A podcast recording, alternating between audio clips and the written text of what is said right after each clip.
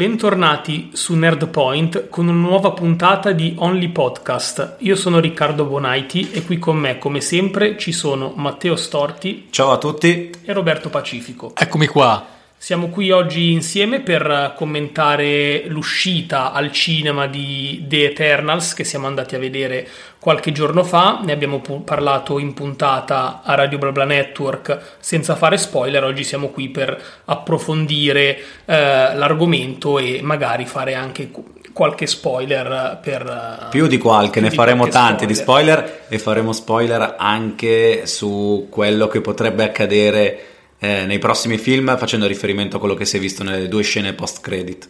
Anche perché sì, lo ricordiamo, sono due scene post credit clamorose che introducono nuovi personaggi che ci faranno compagnia in questa nuova fase dell'MCU. Vogliamo partire proprio da queste? Facciamo e partiamo, una cosa e partiamo. diversa. Partiamo quindi dalle due scene post credit di The Eternals.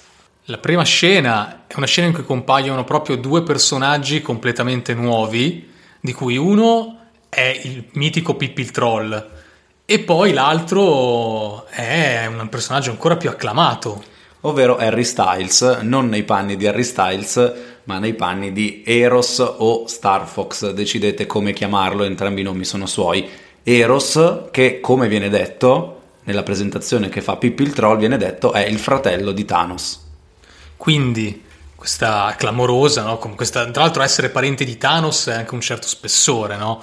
però apre due filoni importanti, quello ovviamente legato al proseguio di Eternals perché ovviamente lascerà presagire anche come finisce il film. No, perché in quella scena post credit noi vediamo tre degli Eterni che si avviano a esplorare la galassia per cercare altri Eterni, quindi esatto. compariranno altri Eterni cercati da Tena e company. Mm-hmm. E poi ci sarà ovviamente anche il filone rega- legato al prossimo film, al terzo film dei Guardiani della Galassia. Esattamente perché eh, anche il fatto che sono in giro per lo spazio sicuramente incontreranno i guardiani nel prossimo film.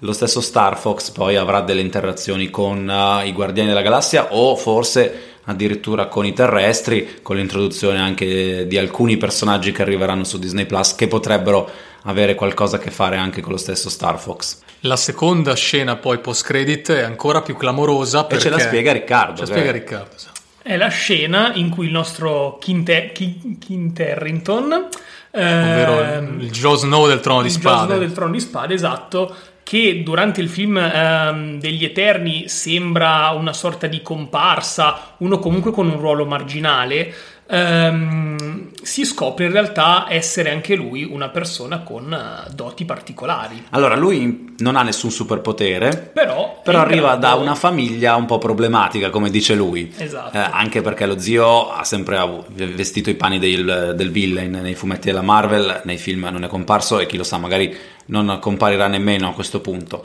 Però il buon Dane Whitman, così si chiama nel, nel film uh, Kit Harrington, è in possesso di una spada d'ebano, spada che è in grado comunque di eh, potenziarlo, diciamo così, poi vedremo nell'MSU che, che cosa comporterà l'impugnare questa spada. Abbiamo già visto dalla descrizione che viene fatta sul baule dove è contenuta la spada che comunque è una spada che non si può impugnare a cuor leggero richiama molto, se vogliamo, eh, Gohan quando in Dragon Ball cerca di impugnare la spada del Supremo o anche un po' la spada nella roccia, se, se vogliamo fare qualche riferimento un po' eh, al di là del mondo Marvel. Eh, vediamo appunto Kit Harrington intento a eh, cercare di maneggiare questa spada, cercare di domarla, controllarla e eh, probabilmente cercare di sfruttare quelle che sono le potenzialità di quest'arma. Ecco, diciamo che nella scena finale lui non impugna la spada perché viene fermato da una voce fuori campo che gli eh, dice, gli chiede se è davvero sicuro di quello che sta per fare, se si sente pronto, perché è probabile che sia una fase in cui Dane Whitman si stia addestrando, soprattutto nell'uso della spada e nel controllarne gli effetti. Ma di chi è questa voce? Pare che la regista Chloe Zhao ah, abbia... lo vuoi dire tu? Lo vuoi dire tu? Beh, considerando di chi stiamo parlando, io sono affezionatissimo a questo allora, personaggio. Diciamo che in diretta, forse, non mi ricordo quando abbiamo fatto la diretta sabato a Radio Bubble Network, abbiamo ipotizzato che poteva essere un personaggio che ancora non è apparso mm. nel Marvel Cinematic Universe. E così sembra essere. Così sembra essere, infatti.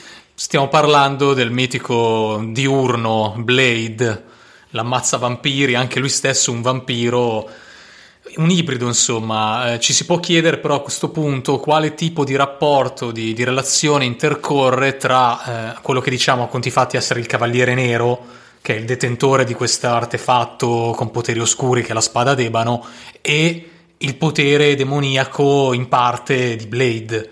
Sì, comunque sono due personaggi che sono da un lato legati all'oscurità, ma dall'altro sono anche personaggi positivi entrambi. Esatto. Eh, tra l'altro il, la voce su Blade arriva direttamente dalla regista che ha dichiarato che è la voce di Marshall Ali, attore premio Oscar, che interpreterà Blade nei film uh, della Marvel, quindi noi che l'abbiamo visto in italiano abbiamo sentito la voce del, del, traduttore e quindi non sappiamo chi era l'interprete.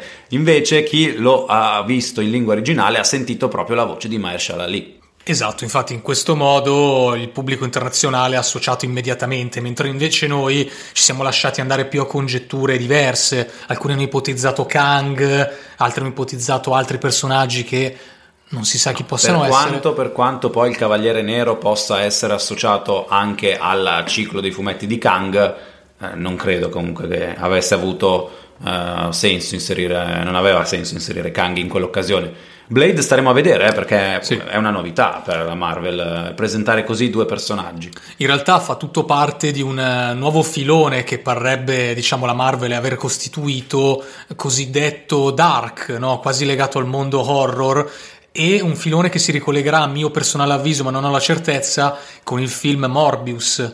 Che deve eh no, qua è, di- è diverso. Eh. Cioè, è vero che potrebbe esserci un collegamento perché comunque si parla sempre di vampiri, però dopo il film di Spider-Man, il terzo film di Spider-Man, sembra che la Sony si allontanerà dalla Marvel, okay. da Disney. Quindi Morbius rimarrà di là e Blade invece di qua. È interessante comunque mh, notare come... Mh come sulla, su, per seguire il filone delle fasi precedenti, in questa nuova fase 4 la Marvel stia, oltre ad introdurre eh, dei nuovi personaggi, eh, stia introducendo anche mh, gli strumenti, eh, delle armi nuove, eh, la spada eh, di Kit Harington che come poteva essere lo scudo di Cap, i dieci anelli di Shang-Chi. L'energia cosmica, l'energia, l'energia cosmica, cosmica che viene citata e che magari in futuro servirà per introdurre qualche altro personaggio, una famiglia in particolare, Fantastici esatto. 4. Esatto, eh, quindi porta avanti anche qui eh, nuo- nuovi personaggi e nuovi strumenti che sono altrettanto affascinanti. Nei, nelle, nelle, fasi precedenti abbiamo, vinto, abbiamo, visto il guanto dell'infinito di Thanos, il martello di Thor, lo scudo di Cap, le gemme dell'infinito.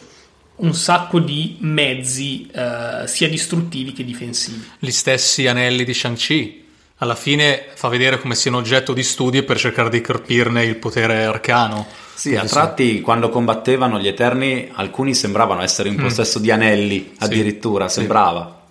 Sì. Esatto, se non che questa fase nuova del Cinematic Universe della Marvel introduce effettivamente un altro gruppo di eroi, così possiamo chiamarli, che è davvero molto nutrito perché parliamo di un cast di 10 persone, 10 personaggi nuovi che vengono proiettati così e si può dire che questo sia comunque un film di genesi, no? di origini di questo gruppo, dove sì, ce ne raccontato. Assolutamente, anzi adesso direi di entrare proprio nello specifico del, del film di Eternals. Detto questo, sono tanti personaggi nuovi introdotti, qualcuno ci ha già lasciato. Sì. Beh, era inevitabile ed è anche forse il bello di questo film perché forse finalmente si vedono morire i personaggi. Sì. Infatti molti hanno detto, molte impressioni che abbiamo Senza avuto... l'esagerazione di Infinity War. Sì. Eh. Alcuni hanno detto, mi sembrava quasi di aver visto un film della DC, però fatto bene, no?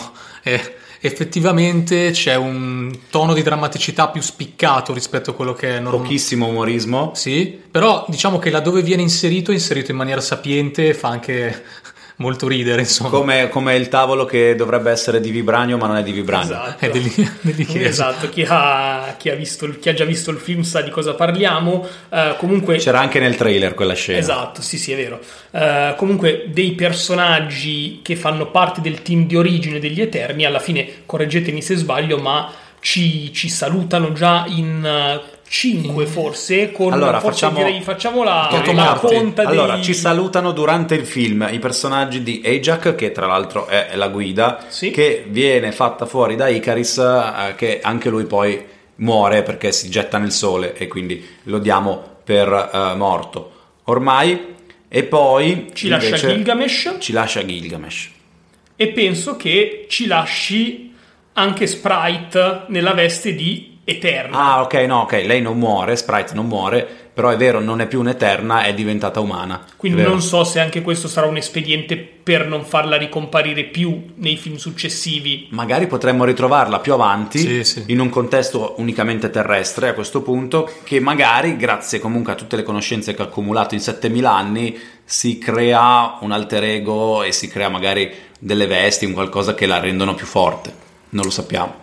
Esatto. Quindi diciamo che Icaris nel corso del film si scopre essere eh, uno dei due villain, perlomeno il villain di questo film. Dopodiché c'è Arishem che è un po' il creatore universale che, Che non tornerà, sappia- che tornerà che tornerà. sicuramente, che non sappiamo ancora anche se abbiamo intuito abbia eh, intenti poco felici, Sì, in realtà però non sappiamo ancora bene tanto di lui. Arishem non è cattivo. Arishem non è cattivo, è un essere cosmico che risponde quindi a esigenze diverse rispetto a quelle che sono quelle degli umani e di conseguenza ha accettato con riserve la scelta degli Eterni di salvare la Terra, valuterà però in base ai 7000 anni di storia che hanno vissuto gli Eterni che cosa farne degli umani, se salvarli o se condannarli.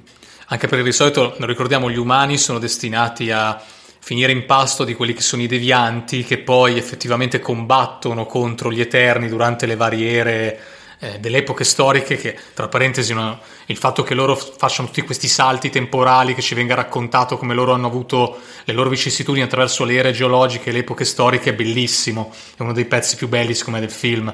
Tra l'altro ricreati belli- be- benissimo la civiltà egiziana, la No, civiltà ma la ricostruzione di. Babilonia Sì. è pazzesca. Molto molto be- bello e io ho apprezzato tantissimo il fatto che poi effettivamente le persone abbiano nel corso del tempo associato queste figure ai miti, ai miti come Gilgamesh, come la dea Atena, eh, come Icaro, lo stesso Icaro, che poi farà proprio una fine molto romantica. No, ma lo dice, lo raccontano che è uno scherzo di Sprite quello del, del mito di Icaro che si avvicina troppo al sole.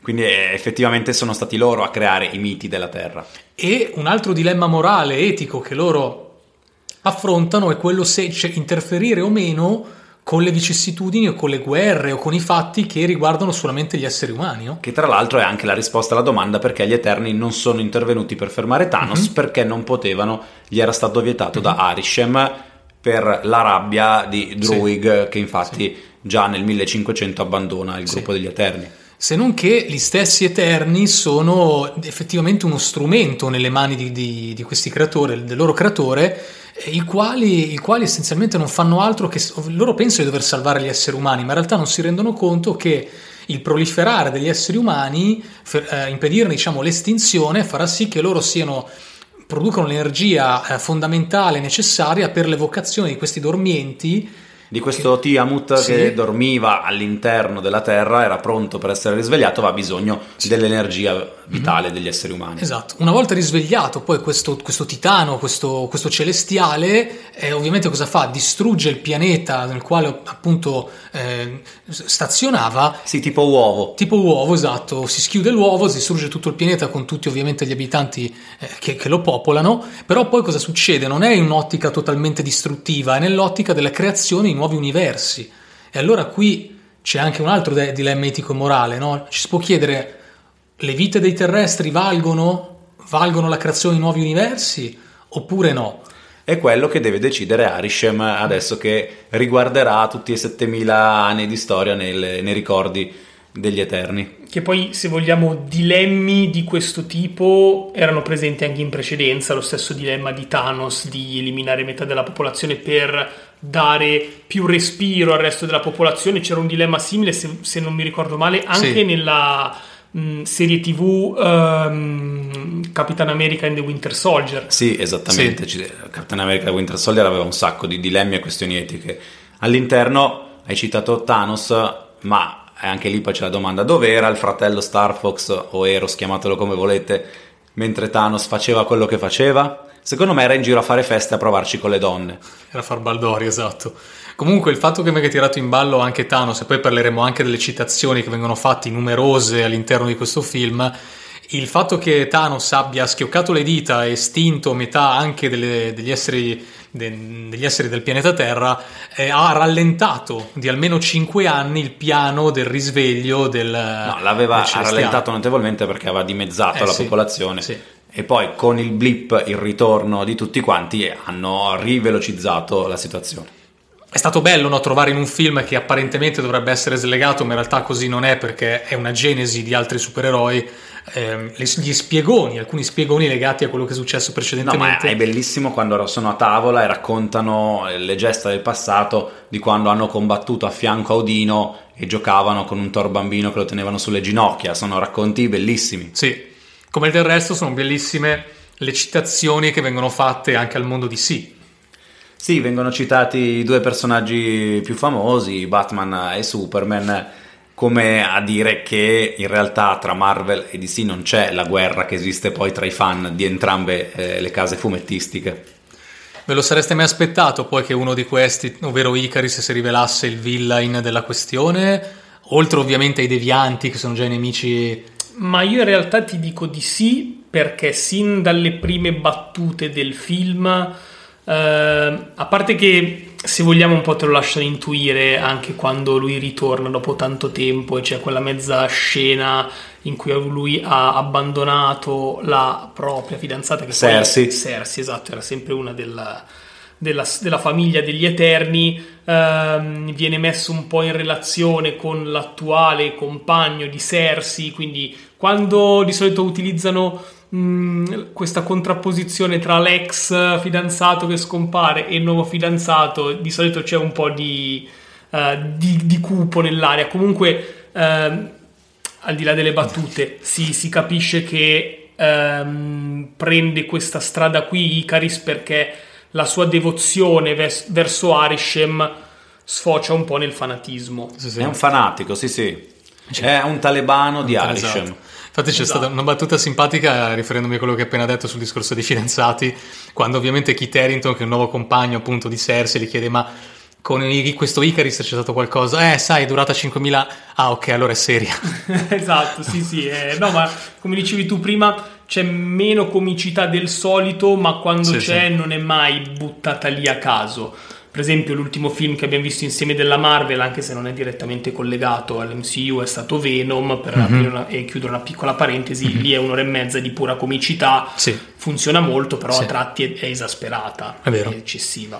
Secondo me sono riusciti in maniera abbastanza sapiente e brillante a introdu- a introdurre un cast incredibilmente num- numeroso, perché parliamo di 10 persone, anche se non arrivano tutti e 10 alla fine, ma che funziona. Incredibilmente valido, perché comunque stiamo parlando di attori di grande Mhm. livello. Sì, poi tra la... Cioè, vogliamo Angelina citare Jolie, Angelina Jolie è Una fantastica. performance incredibile. Sì, lei tra l'altro interpreta un personaggio tra i più conflittuali che è Tena, quindi senza la A davanti, Tena, che è essenzialmente la dea della guerra per quanto Sì, riguarda... che tra l'altro per un errore nella cancellazione della memoria, perché ricordiamo che gli Eterni avevano già lavorato insieme Mhm. su altri pianeti, con la distruzione del pianeta anche loro erano morti, erano stati poi ricreati da Arishem che gli aveva cancellato la memoria. Sì. Tena è l'unica a mantenere i ricordi di tutte le sue esperienze passate. È vero. E il fatto di mantenere i ricordi, da un lato, la pone in eh, un senso di superiorità verso gli altri Eterni perché è l'unica che arriva da altre missioni, perché ne ha un ricordo, in realtà anche gli altri hanno un passato eh, da guerrieri, ma soprattutto le crea dei problemi perché inizia a entrare in confusione il suo cervello perché il suo cervello inizia a rendersi conto che anche la Terra di lì a poco sarebbe stata spacciata. Sì.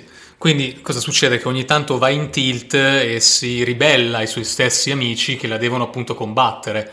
Molto interessante il fatto che Gilgamesh eh, se ne sia fatto carico perché poi a un certo punto durante la- il corso della storia eh, decidono di separarsi queste- questo gruppo di persone, ognuno va a cercare la sua strada. Gilgamesh prende sotto la sua ala Atena e ne gestisce anche i momenti di conflittualità.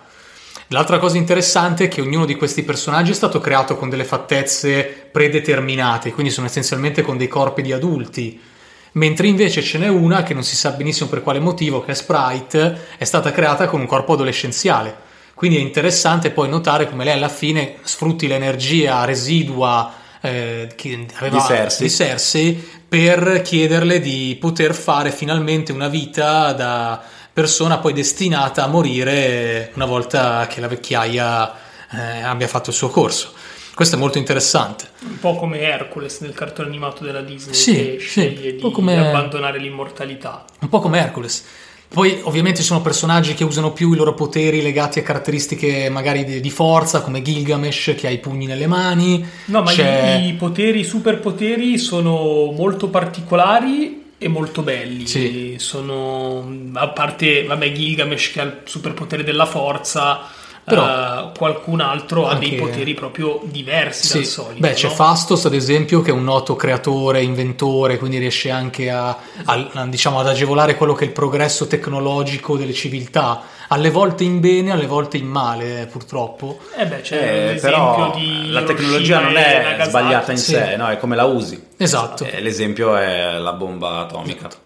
Poi c'è un altro personaggio molto interessante che è quello che riesce a controllare, le, diciamo, ad assoggettare le persone a proprio volere. Druid. Druid, che è uno di quelli che si trova effettivamente, diciamo, viene un attimo attanagliato da questo dilemma, perché vede proprio la guerra tra conquistadores eh, spagnoli e le tribù indigene nell'epoca, eh, diciamo, colombiana. Sì, perché quella tra tutte le guerre che hanno visto gli Eterni è quella con il maggior squilibrio di forze in Sì. campo.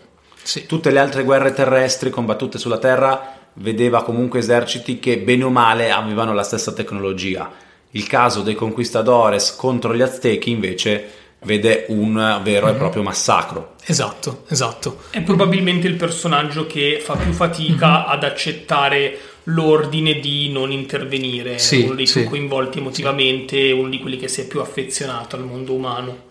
Mentre invece, diciamo, quello che è la vera e propria testa di diamante della formazione, ovvero il Superman di turno, è appunto Icaris, ha proprio poteri alla Superman, no? Lui Sì, si vede sì, che sì, è spanne sopra gli altri e a un certo punto lui rivelerà effettivamente la sua vera natura di villain, cioè diciamo l'antipatia inizia a sorgere nel momento in cui apprendiamo che è stato lui, no? L'autore della- del- dell'omicidio di Ajax, che è interpretato da Salma Hayek. Sì, diciamo che eh, il paragone con Superman è sbagliato fin dall'inizio, avrebbero dovuto paragonarlo con Patriota. Sì, sì. Patriota di The Boys. Sì. sì. Anche se l'indole di patriota è proprio eh, quella da cattivo, Sì, un po' sì, da stronzo, sì. se passatemi realtà- il termine, mentre Icaris è più... Lui è risponde- Fondamentalmente è un buono Sì, che però ehm, questa sua troppa devozione verso Arishem eh, Lui- arriva addirittura a fargli rinnegare la propria famiglia. Però alla fine, per amore, per amore di Cersei, smette di combattere. E infatti va a gettarsi Mhm. nel sole.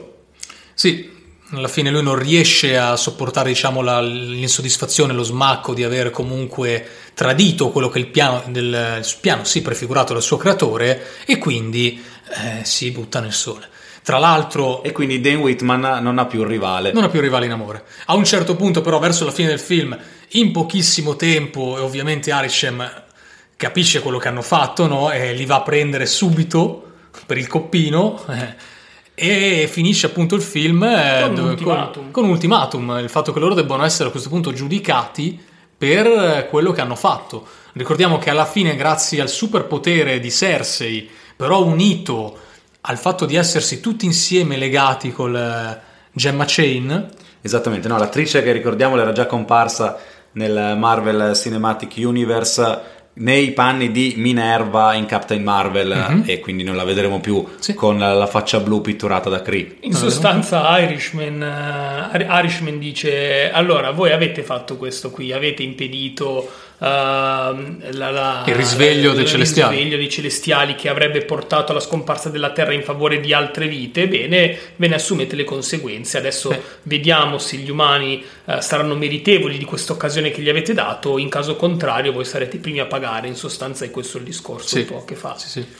E apre questa cosa di risvolti molto interessanti. Io non vedo l'ora di vedere sia il prossimo Guardiano della Galassia a questo punto, ma anche poi vedere come, come continueranno le storie. Io poi questi- voglio vedere quando ritorneranno anche gli Eterni che vengono presi da Arishem, quando ritorneranno sulla Terra, perché Cersei, anche lo stesso Kingo viene preso. Kingo che doveva girare il film perché diventa una star di Bollywood ed è una cosa che io ho trovato strepitosa, il fatto che approfitta del fatto di essere sempre giovane per mettere in piedi una famiglia di attori dal bisnonno fino a lui, tutti che sono stati grandissime star di Bollywood, in realtà è lui sempre. Esatto.